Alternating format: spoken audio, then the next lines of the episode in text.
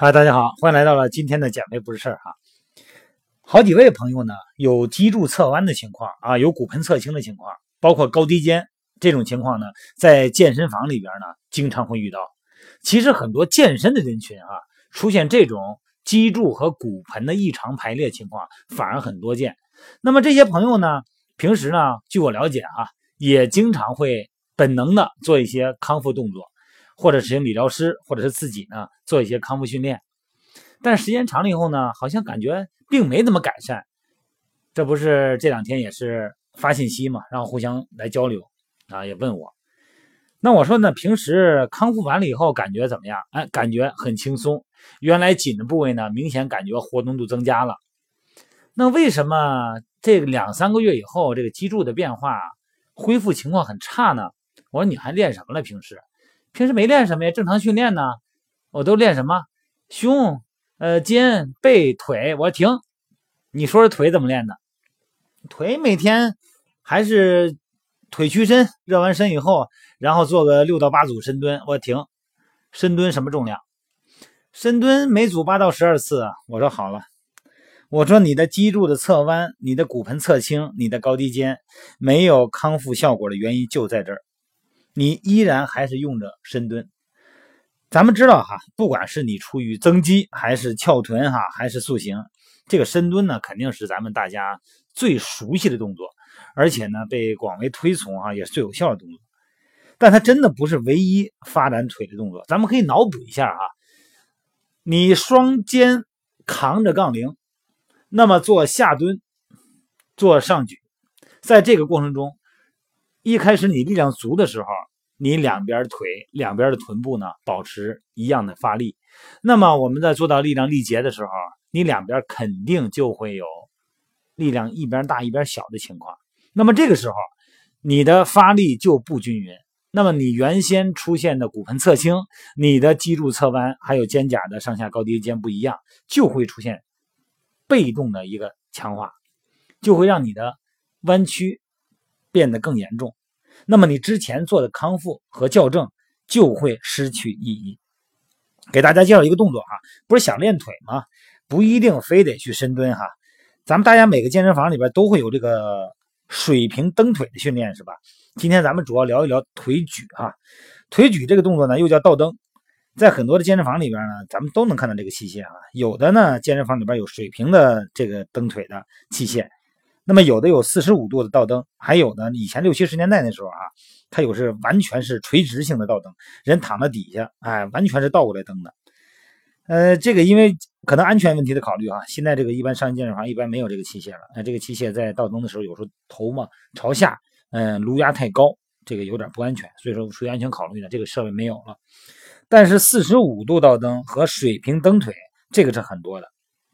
这个腿举器哈，其实可以更孤立的刺激腿部肌肉。那么相对于脊柱的承重啊，几乎全身的参与发力的这个自由深蹲来说哈，腿举其实是更好的孤立性的训练腿部。那么在训练过程中呢，你的腰背部一直紧贴到靠背上，那这样的话呢，就可以最大程度的减少腰背部的压力，那么尽可能的呢，把训练的负荷呢附加到腿上。至于臀部训练嘛，咱们可以做那个后蹬啊和一些外展的一些单独的训练，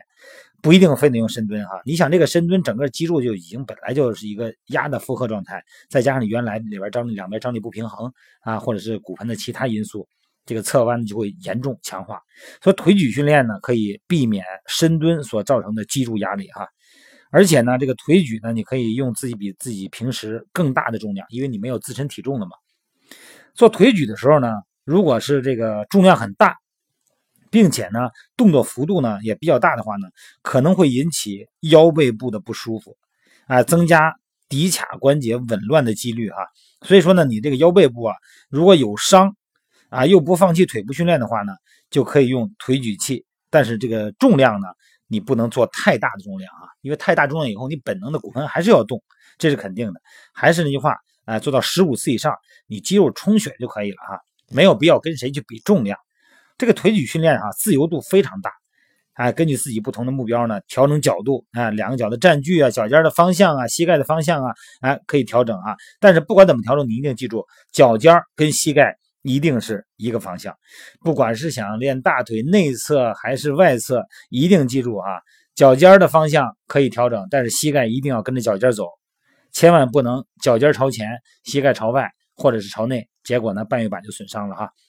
推举的时候呢，这个摆放位置呢有不同的训练效果。虽然自由深蹲呢也可以通过改变脚的位置来达到训练目的啊，但是呢这个真的是风险很大，因为并不是每个人的关节灵活度都允许你在做深蹲的时候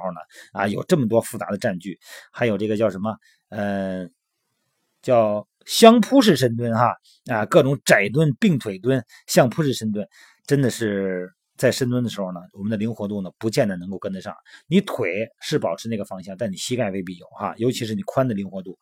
但腿举呢，这个水平蹬腿这个训练器呢，就可以改变脚位的，相对来讲就容易得多，而且呢降低受伤的风险啊。你比方说你脚摆到这个踏板中间的时候，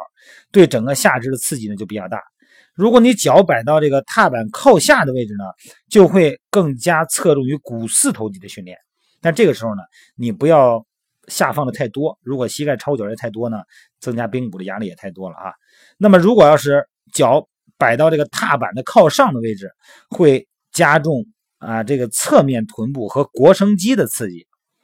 咱脚如果是宽站呢，可以比较好的锻炼到大腿的内侧那么如果是窄站，可以很好的锻炼到大腿的外侧。所以说呢，推举肌呢有很多的这种动作变化很多的，别管是专业运动员还是咱们健身爱好者呢，都可以通过不同的变化来实现咱们不同的训练目的。当然还有很多